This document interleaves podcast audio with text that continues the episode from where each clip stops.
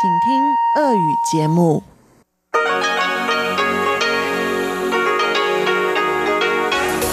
В эфире Международное радио Тайваня. Здравствуйте, дорогие друзья! Вы слушаете Международное радио Тайваня в студию микрофона Чечено Кулар. Сегодня 8 мая, пятница. Это значит, что в ближайшее время на волнах МРТ вы услышите выпуск главных новостей и тематические передачи. Передачу Андрея Солодова «Азия в современном мире», передачу Марии Ли «Экскурсия на Формозу» и в завершение часовой программы передач «Ностальгия» с Лилией У. Оставайтесь с нами.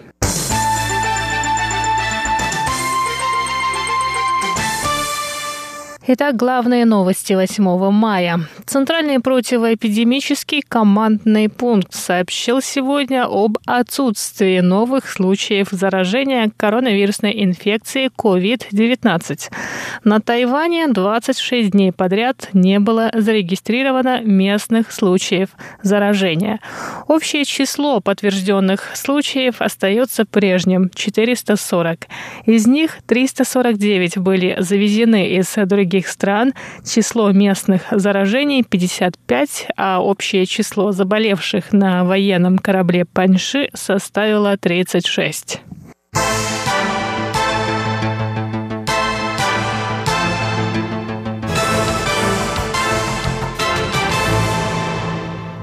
Президент Китайской республики Тайвань Цай Инвэнь сегодня сообщила, что действующая глава исполнительного юаня Су Чан останется на своем посту во время ее второго президентского срока.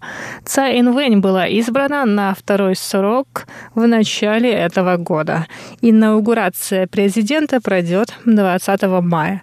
Цай рассказала об успехах Су на посту премьер-министра, который он занял в начале 2019 года.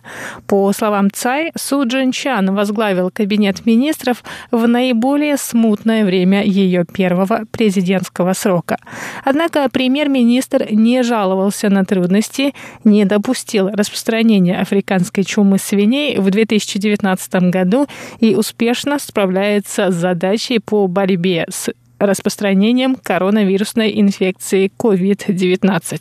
Цай Вэнь сказала, председатель СУ, которого я знаю, работает честно, не жалея своих сил.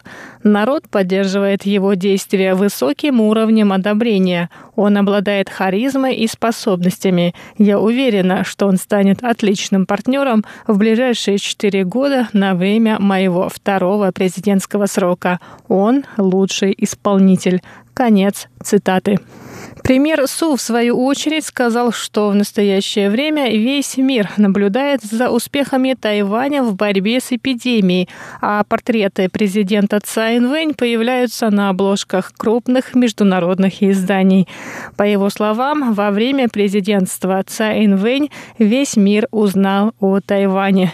Су Джин Чан также добавил, что будет рад продолжить свою работу в качестве главы исполнительной власти. Он вспомнил, что когда заступил на нынешнюю должность в январе прошлого года, общественность не была довольна действиями правительства. Однако за это время правительству удалось успешно справиться с распространением африканской чумы свиней, что также отразилось на результатах президентских выборов, на которых 57% избирателей проголосовали за второй срок Цай Инуэнь.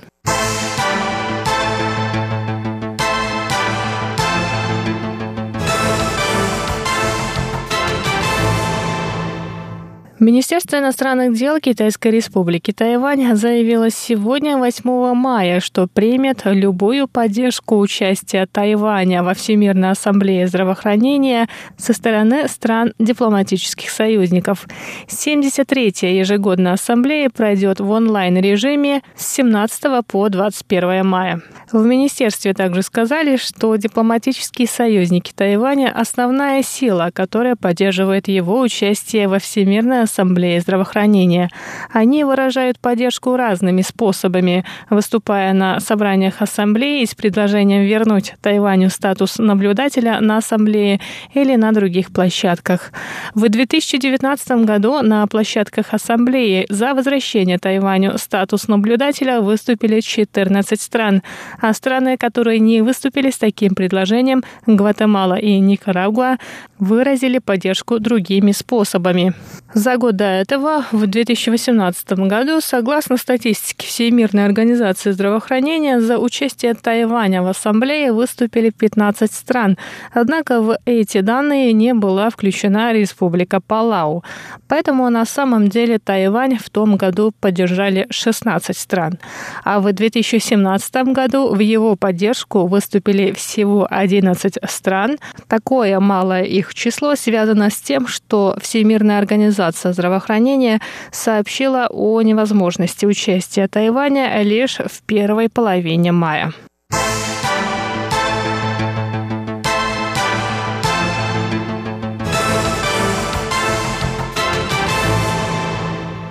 Американское издание Global Traveler, посвященное туризму и путешествиям, рассказало о медицинском туризме на Тайване. Редакция журнала отметила высокий уровень медицинских услуг и современные технологии, которые могут привлечь западных туристов. Global Traveler сообщил, что граждане Соединенных Штатов Америки могут находиться на Тайване без визы в течение 90 дней. Таким образом, медицинский туризм можно совместить с посещением туристических мест и дегустированием тайваньской кухни. Кроме того, на Тайване есть более 150 горячих источников лучших мест для оздоровительных процедур и релаксации. В статье также говорится, что на Тайване многие врачи владеют английским языком, а многие больницы предоставляют индивидуальные планы лечения, а цены на медицинские услуги на Тайване приятно удивят. Руководитель тайваньского представительства в Лос-Анджелесе Ши Хуэй в свою очередь рассказал, что после окончания пандемии коронавирусной инфекции многие туристы туристы будут выбирать страны для путешествий, учитывая их безопасность. Тайвань, по его мнению, может стать прекрасным выбором, так как медицина и безопасность на острове на высоком уровне. Однако Ши добавил, что граждане США после эпидемии в первую очередь будут ездить внутри страны. Полное восстановление выездной туристической отрасли ожидается к 2022 году. Дорогие друзья, это были главные новости 8 мая. А я передаю микрофон своим коллегам. Но перед тем, как с вами попрощаться, хочу поздравить всех с наступающим Днем Великой Победы. Новости этого дня для вас подготовила Чечена Кулар. Оставайтесь на волнах Международного радио Тайваня и до встречи в эфире.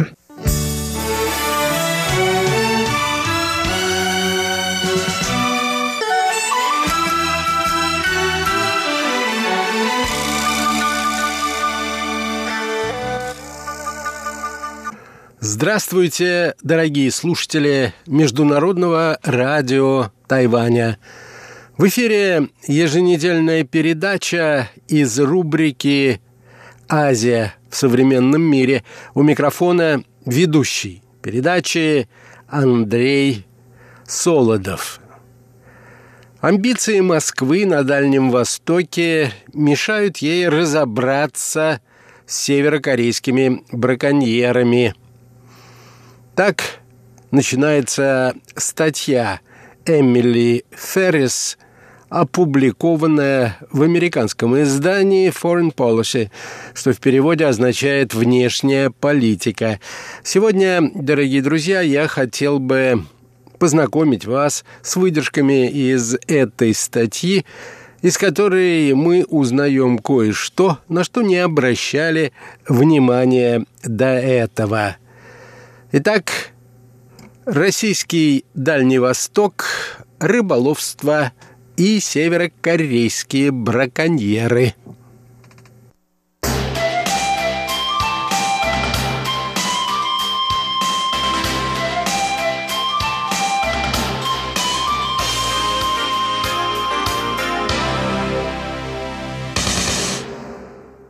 В 2019 году пишет автор статьи, произошла целая череда стычек между российскими властями и северокорейскими рыболовными судами из-за незаконного промысла в японском или восточно-корейском море. В июле прошлого года Северная Корея задержала российское рыболовецкое судно, заявив, что экипаж незаконно проник в ее территориальные воды. 17 сентября команда северокорейского рыболовецкого судна открыла огонь по российскому, ранив несколько российских пограничников. Позже, в сентябре, Россия остановила в своей исключительной экономической зоне три северокорейских рыболовных судна, утверждая, что они вели незаконный промысел. Только за сентябрь прошлого года, говорится в статье, российская береговая охрана задержала порядка 16 северокорейских судов – Хотя Россия и вызвала северокорейских дипломатов на ковер и на короткое время удерживала свыше 250 северокорейских моряков, за рамки резких заявлений ситуация так и не вышла. Учитывая, что это уже не первый случай – применение оружия против сотрудников служб безопасности России со стороны северокорейских рыбаков, дипломатический ответ представляется весьма сдержанным. Но при том, что от более суровых наказаний Россия воздерживается, российские суды все же ответили карательными мерами в отношении граждан Северной Кореи.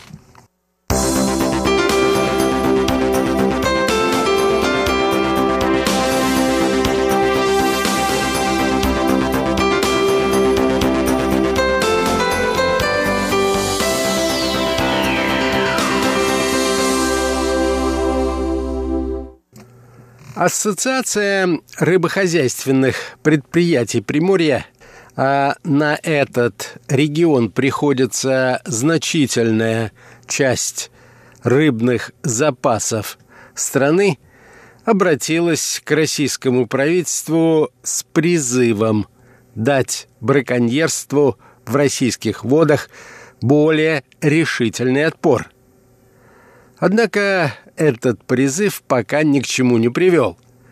Москва не желает портить отношения с Пхеньяном и рисковать политической стабильностью в приграничной части Дальнего Востока с целью не лишиться иностранных инвестиций, на которые она столь рассчитывает.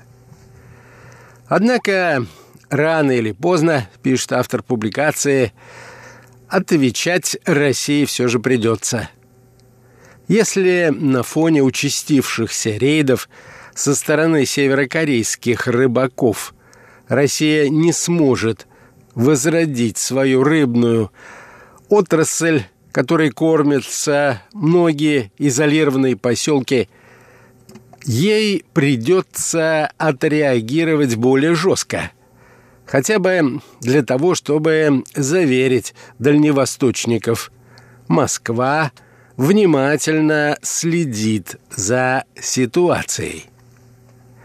В российском арсенале хватает инструментов, чтобы заставить Северную Корею изменить свое поведение на море – Например, продлить срок задержания северокорейских рыбаков, пригрозить им судом или даже ограничить некогда добрососедские деловые связи России с Северной Кореей.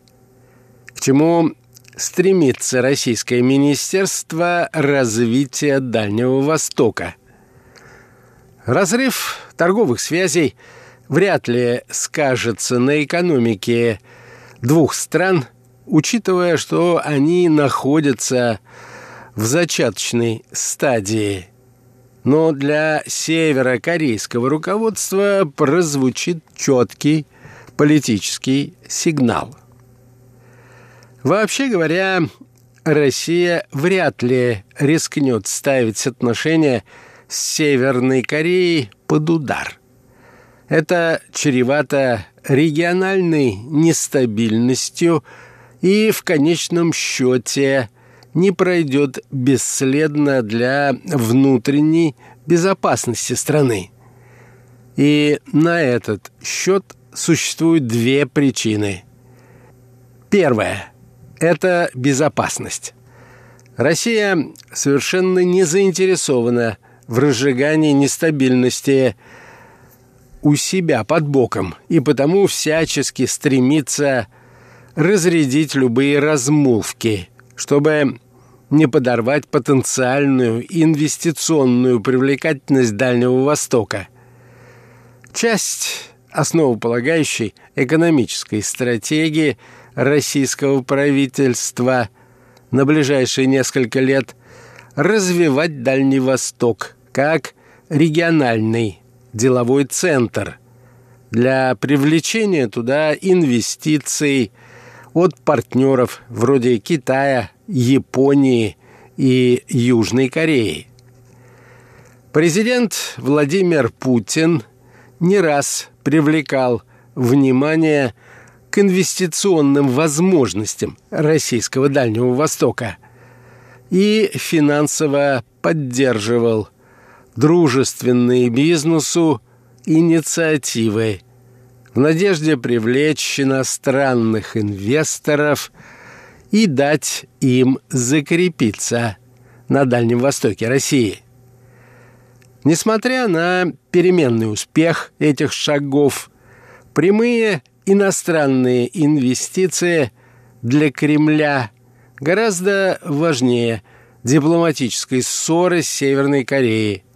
Тем более исключительно ради спасения дряхлеющей российской рыболовной отрасли.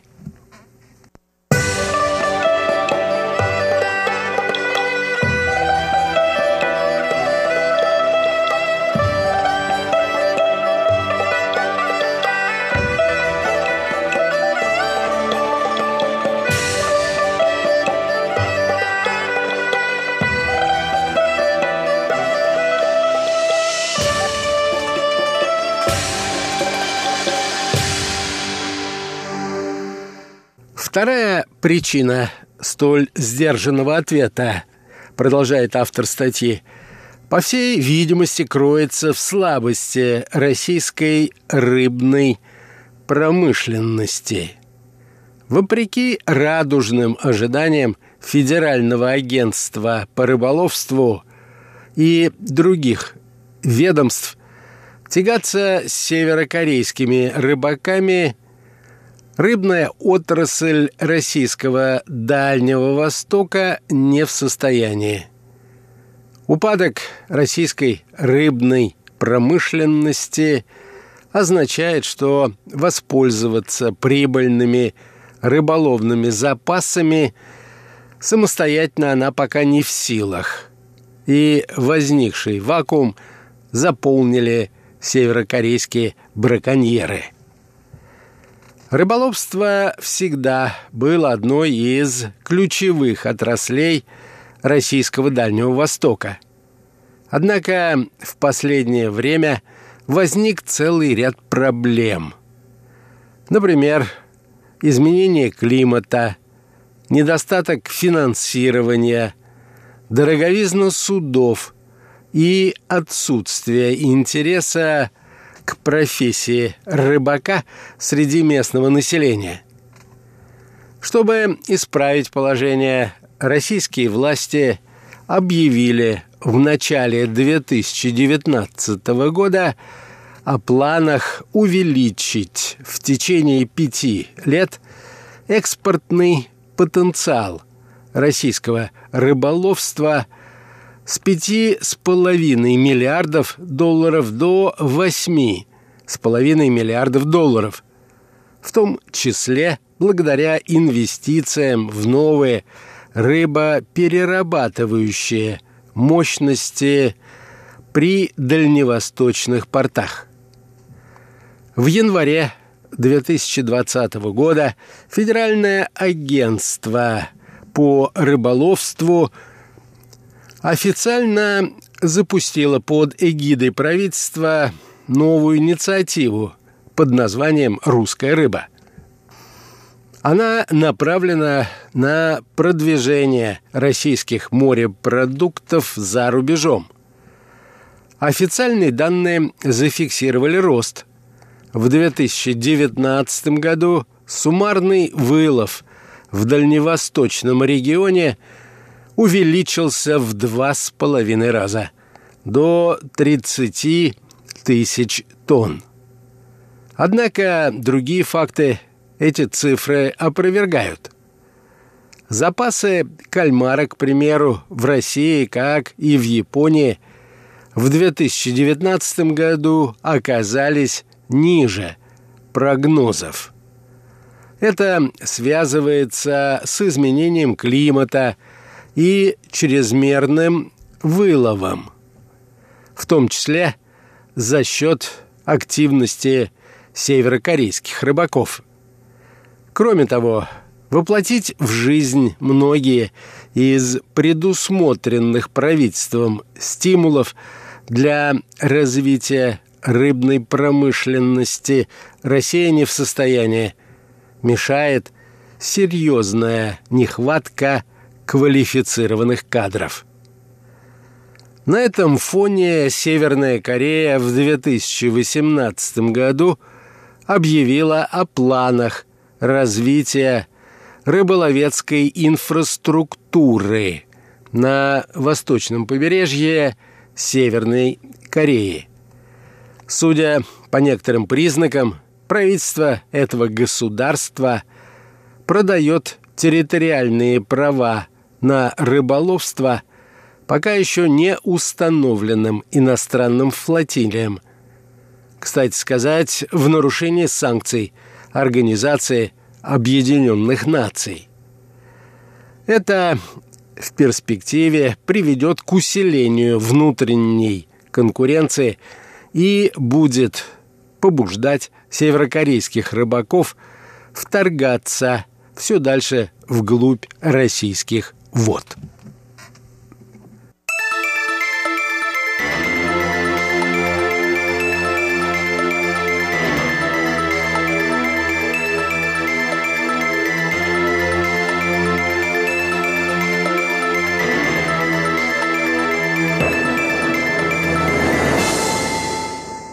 Трудности с удовлетворением национальных запросов в отношении рыбной отрасли возникли в период, когда Москва ужесточила параметры оценки деятельности региональных губернаторов. Особенно это касается Дальнего Востока. А это, в свою очередь, означает, что если губернатор не может повысить экономические показатели своего региона, привлечь иностранные инвестиции и подавить местные протесты, его должность может оказаться под угрозой. Местами напряженность возросла как раз из-за проблем, связанных с рыбной промышленностью. В последние годы по регионам вроде Хабаровского края прокатились протесты из-за нехватки рыбы и посягательств браконьеров на привычные территории ловли рыбы. Несмотря на политическое значение, которое приписывается рыбной промышленности Дальнего Востока, защищать российские суда – силовики, по-видимому, не могут или же не хотят. Федеральная служба безопасности, сокращенно ФСБ, а именно она отвечает за охрану российских рубежей, признала, что не поспевает за нашествием судов браконьеров. Поскольку прекращать свои вторжения в российские воды северокорейские браконьеры явно не предполагают, ФСБ мало что может сделать без особого ущерба двусторонним отношениям и в целом некоторой дестабилизации ситуации на российских дальневосточных границах. И действительно, на задержание рыбаков посол России в Северной Корее в октябре 2019 года отвечал весьма сдержанно, подчеркивая при этом важность взаимного урегулирования претензий. Возможно, российское правительство не хочет себе противоречить. В декабре Россия вместе с Китаем призывала Совет Безопасности ООН отменить экономические санкции против Северной Кореи. Причем посол России в ООН Василий Небензя мотивировал этот шаг гуманитарными соображениями. На этом фоне Москва, как представляется, не расположена карать Пхеньян за незаконный вылов российских морепродуктов. Демонстрируя силу на своих дальневосточных рубежах, Россия старается отстаивать свои интересы на региональном уровне, однако вмешиваться в дела Северной Кореи не желает. Ни экономически, ни политически.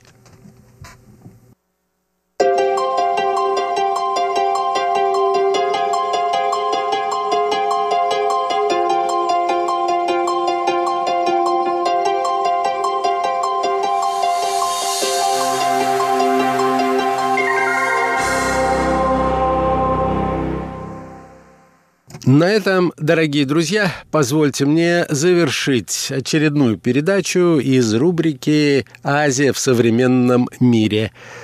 Передачу, как обычно, подготовил и провел Андрей Солодов. Будьте здоровы, дорогие друзья. Берегите себя. Не забывайте одевать маски и до новых встреч на наших волнах.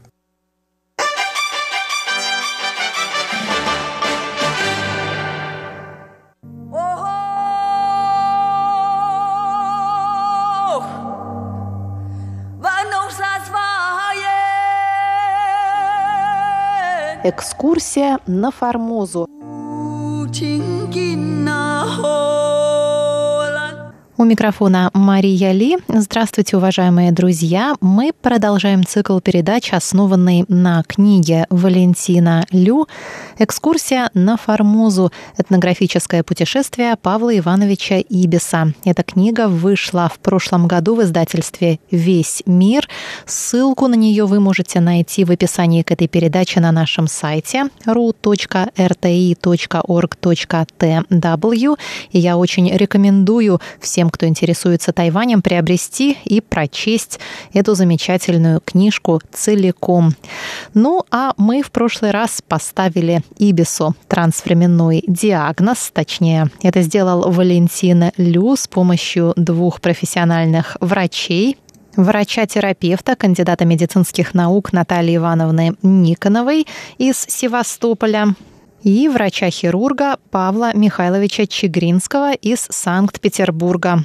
Оба доктора сошлись во мнении в том, что окончательный, точный диагноз рокового заболевания Ибиса – это сепсис, вызванный болезнью зубов, осложненный острым респираторным простудным заболеванием на фоне общего снижения иммунной системы. В условиях XIX века эта болезнь еще не могла быть диагностирована современной медициной и не поддавалась эффективному лечению из-за отсутствия антибиотиков. В связи с этим безвременная смерть прапорщика Ибиса была, к сожалению, предрешена.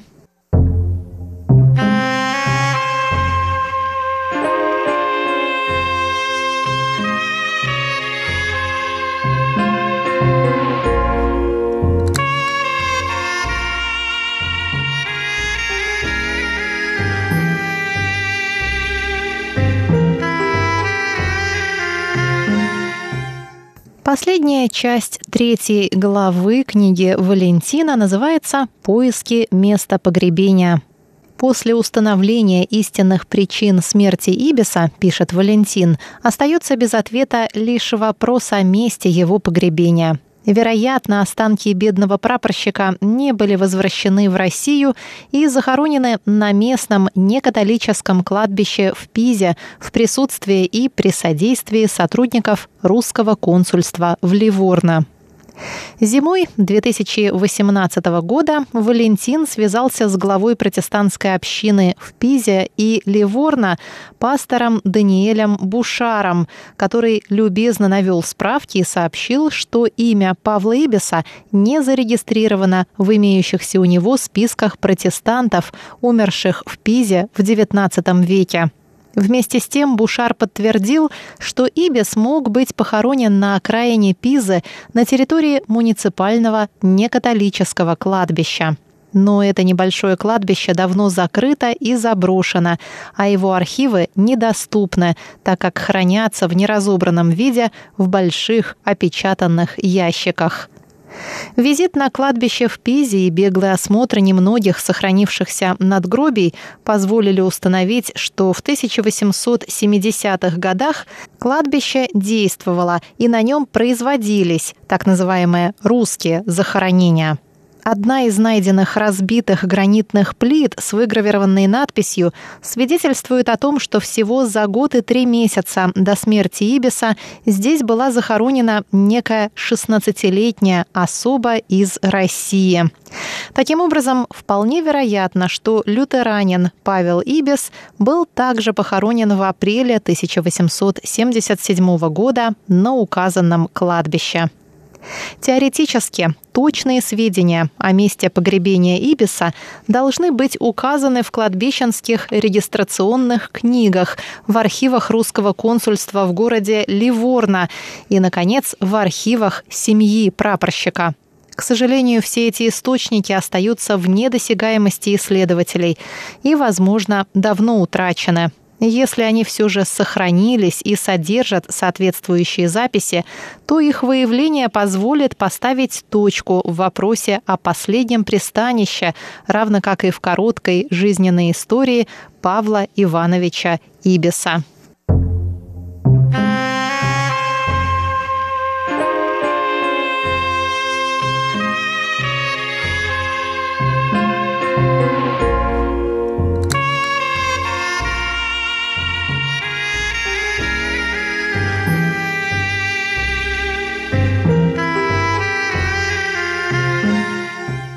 Четвертая глава книги Валентина называется «Формозский вопрос между Китаем и Японией, 1874 год». В 60-х годах XIX века Тайвань или Формоза представлял собой далекую захолустную окраину Китайской империи – Принудительное открытие границ Китая после двух опиумных войн сделало доступным для иностранцев и этот малоизученный, лишь частично освоенный китайцами остров.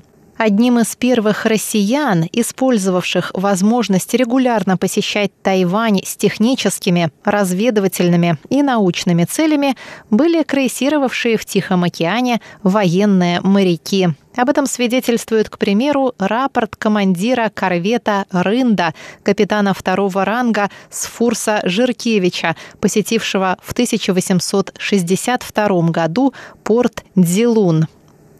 Далее цитата. 7 августа по утру для пополнения запасов топлива заходил в китайское селение Келюнг. На северной оконечности острова Формозы, где, как кажется, наших судов еще не бывало.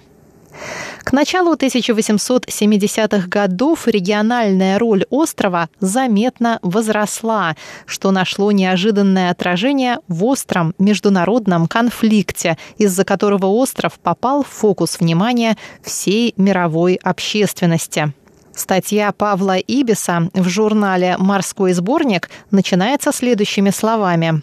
Экспедиция японцев на Формозу и следующие за нею несогласия между Китаем и Японией обратили всеобщее внимание на этот остров. Как показала история, указанный конфликт стал лишь первым пробным шагом на пути к установлению японского господства на Тайване.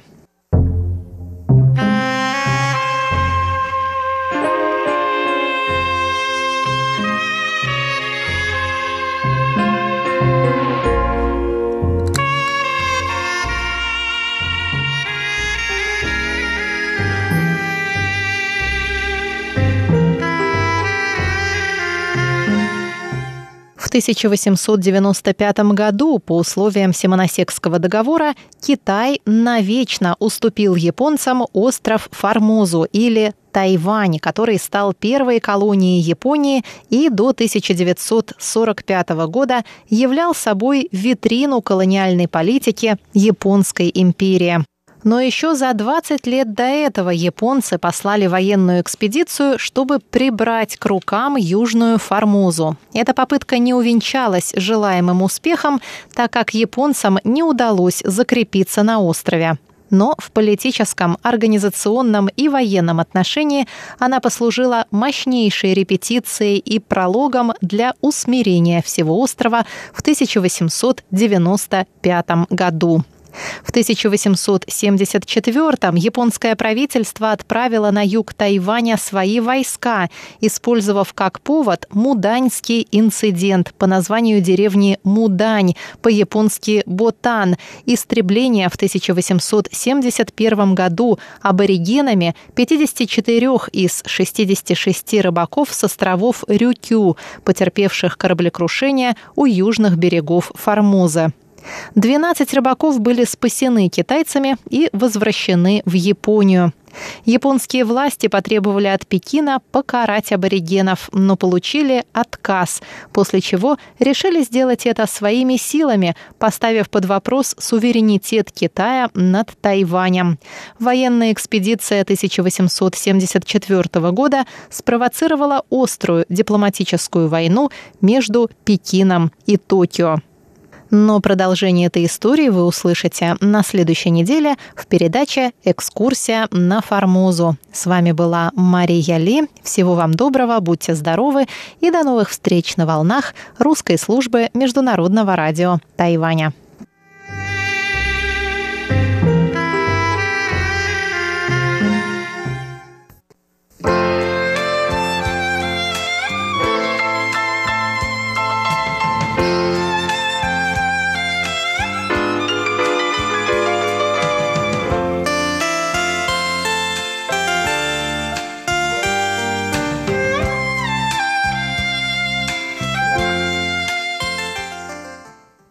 Здравствуйте, дорогие друзья!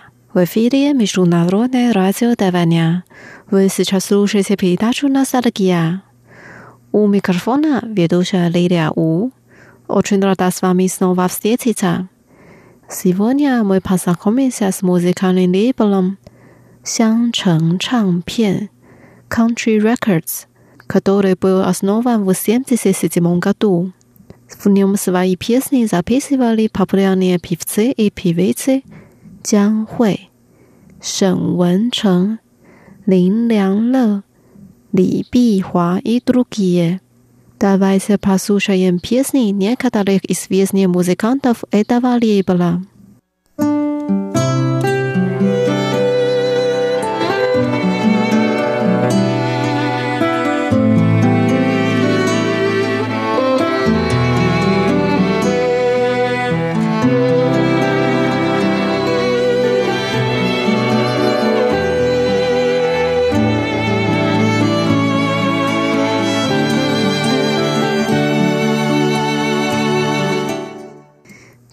Песню поет певица Лин Янру. Песня называется «Тянь Ше Ва Э Jin». «Береги мой поцелуй». В песне так поется, как мне нужно относиться к тебе, чтобы ты узнал, насколько глубока моя любовь.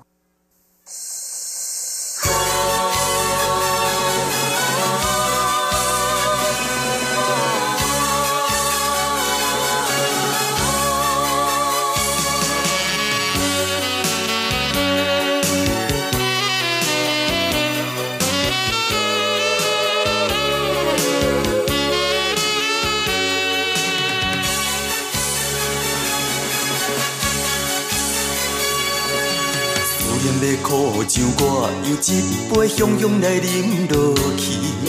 希望最后会当放声叫你的名字。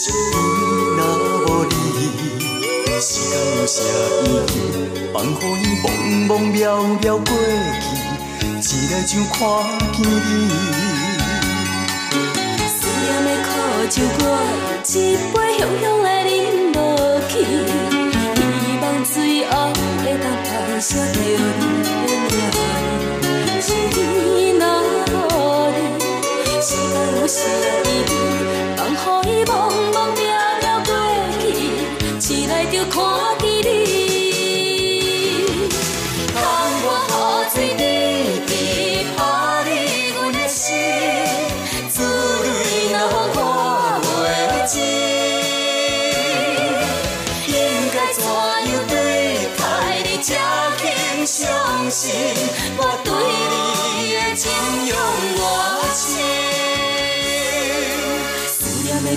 的苦酒搁再一杯，我甘愿醉乎死，等待你将阮轻轻拍醒，用伊向这疼惜我的心。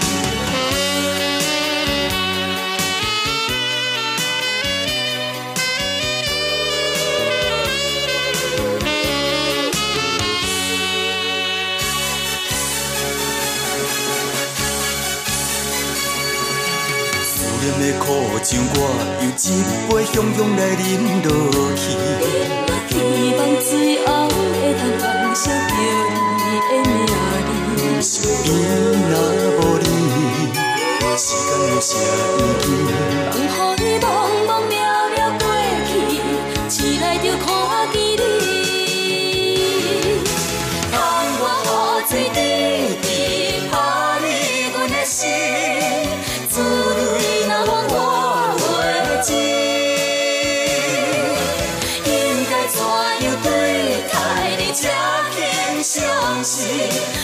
你的情永我心，思念的苦酒搁再一杯，我甘愿醉乎死，等待你将阮轻轻拍醒，用伊用这疼惜我的心。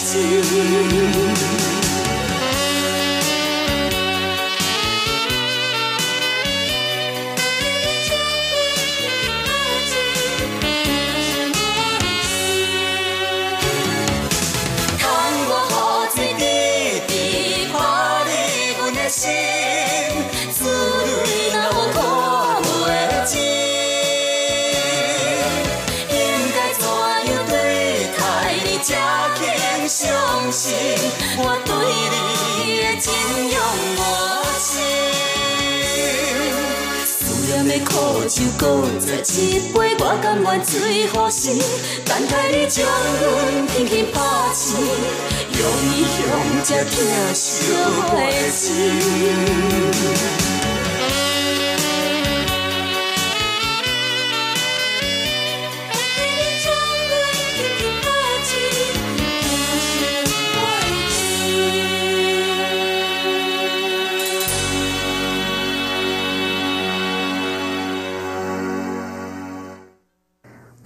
песня называется «Старая нежная любовь» Гу Джин Я Ми Ми. Ее поет дуэт Шэн Вэн Чэн и Чжан Ин Рен. Они так поют. Мне сказали, что у тебя тяжелая жизнь. Хотя мы уже расстались, Я еще думаю о тебе. Почему судьба так жестока?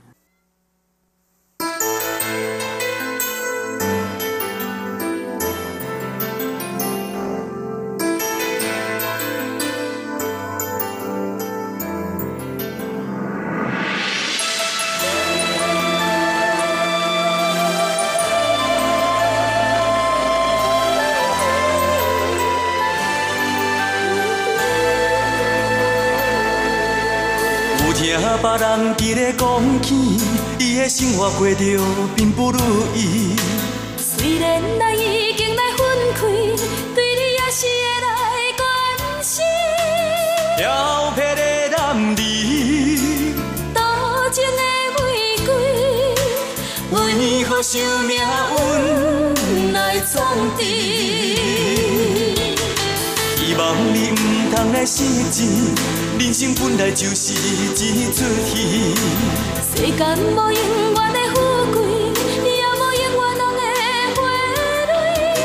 青春少年时，亲像梦一年，只有在梦中知散去。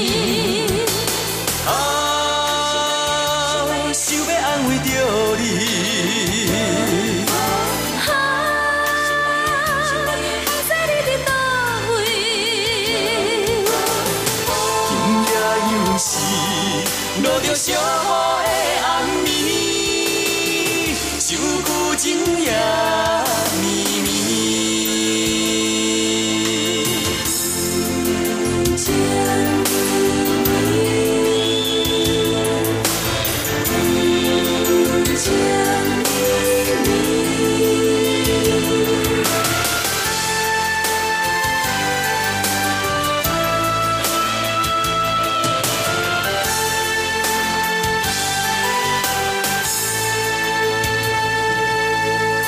听别人伫咧讲起，伊的生活过着并不如意。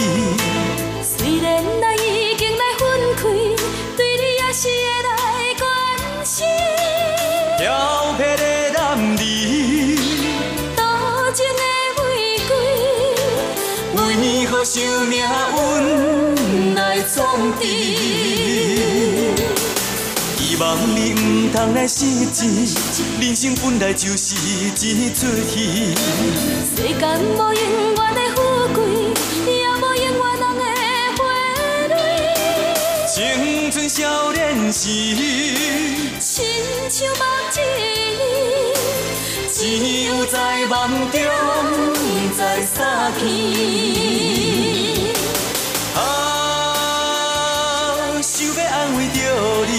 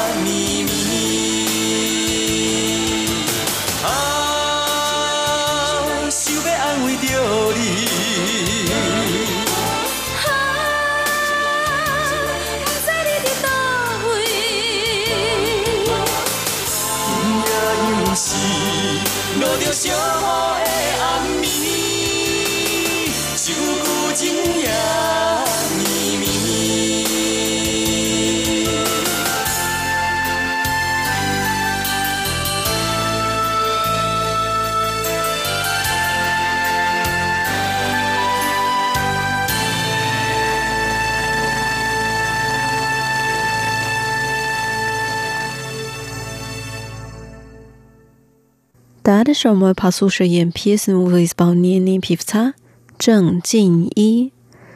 В песне использован сюжет из китайского классического романа «Троецарствие» «Сан Гуо Ян И».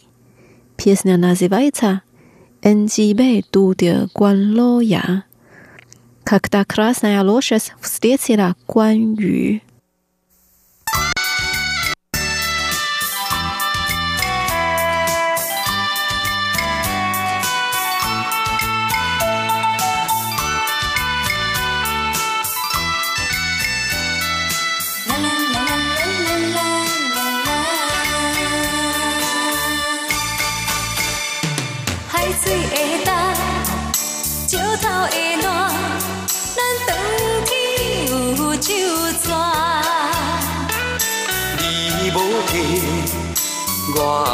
我无错，咱爱情无变卦。啊，可比暗阮抱起超着山，念甲遐尼晚。可比胭脂要拄关路夜，安排甲遐尼啊晚。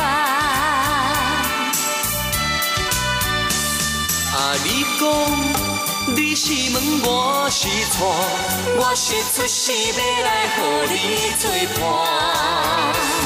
啊，我讲你是我的心肝，无人会当甲咱拆散。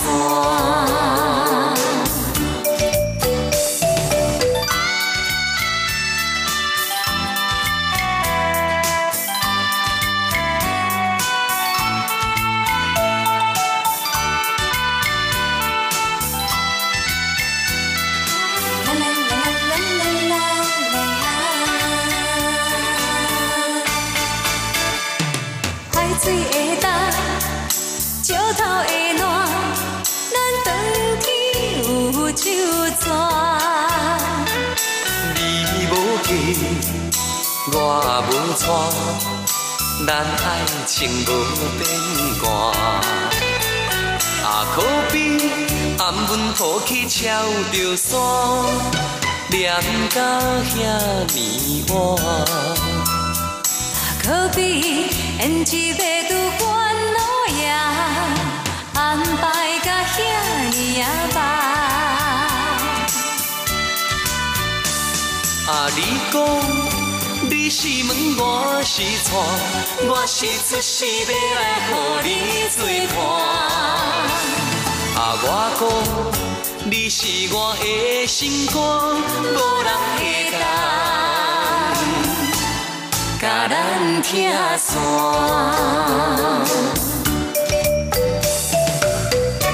你无记，我无错，咱两个当天有手纸。无论海水会干，石头会烂，你袂来离开我，我对你的爱情永远也袂来变卦。啊，可比暗阮抱起超着山，念到遐尼晚。可比胭脂要拄关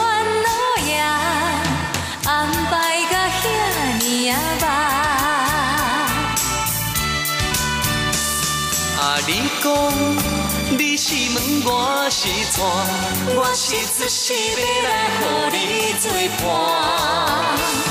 啊，我讲你是我的心肝，无人会当甲咱拆散。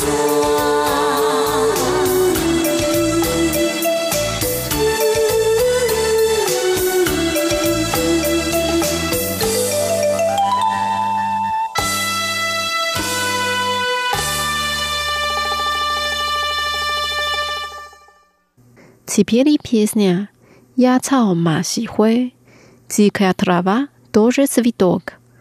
Поет певица Чен Инджie.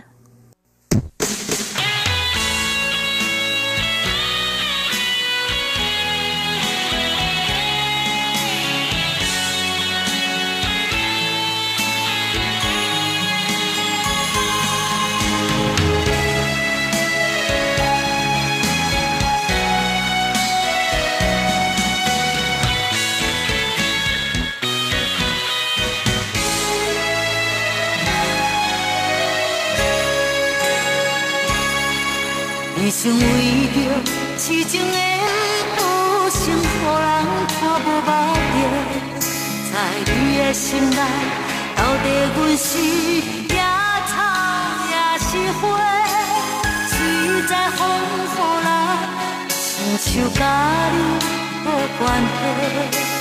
明明知影若搁再爱你，只有是受罪的怨一生牵手陪，若无你的人生，我的心嘛袂像山的。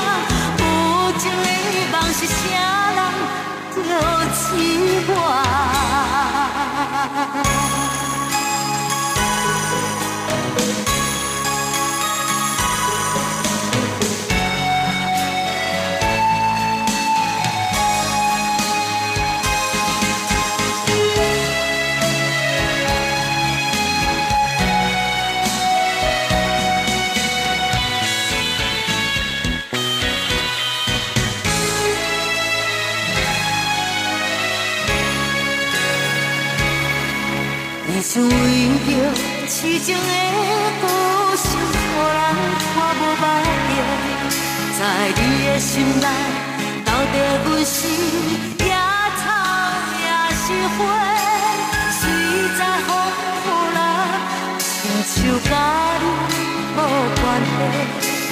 明明知影，若搁再爱你，就是受罪的命。希望一生靠你。酒鬼。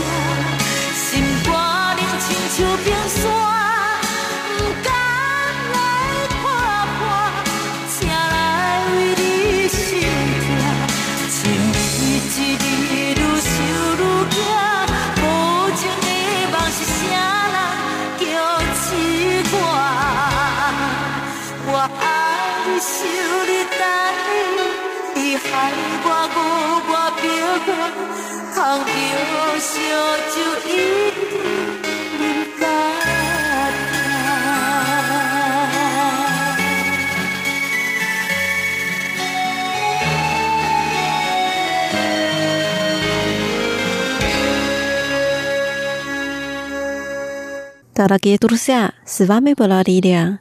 Давайте встретимся через неделю. Желаю вам хорошего настроения. Пока.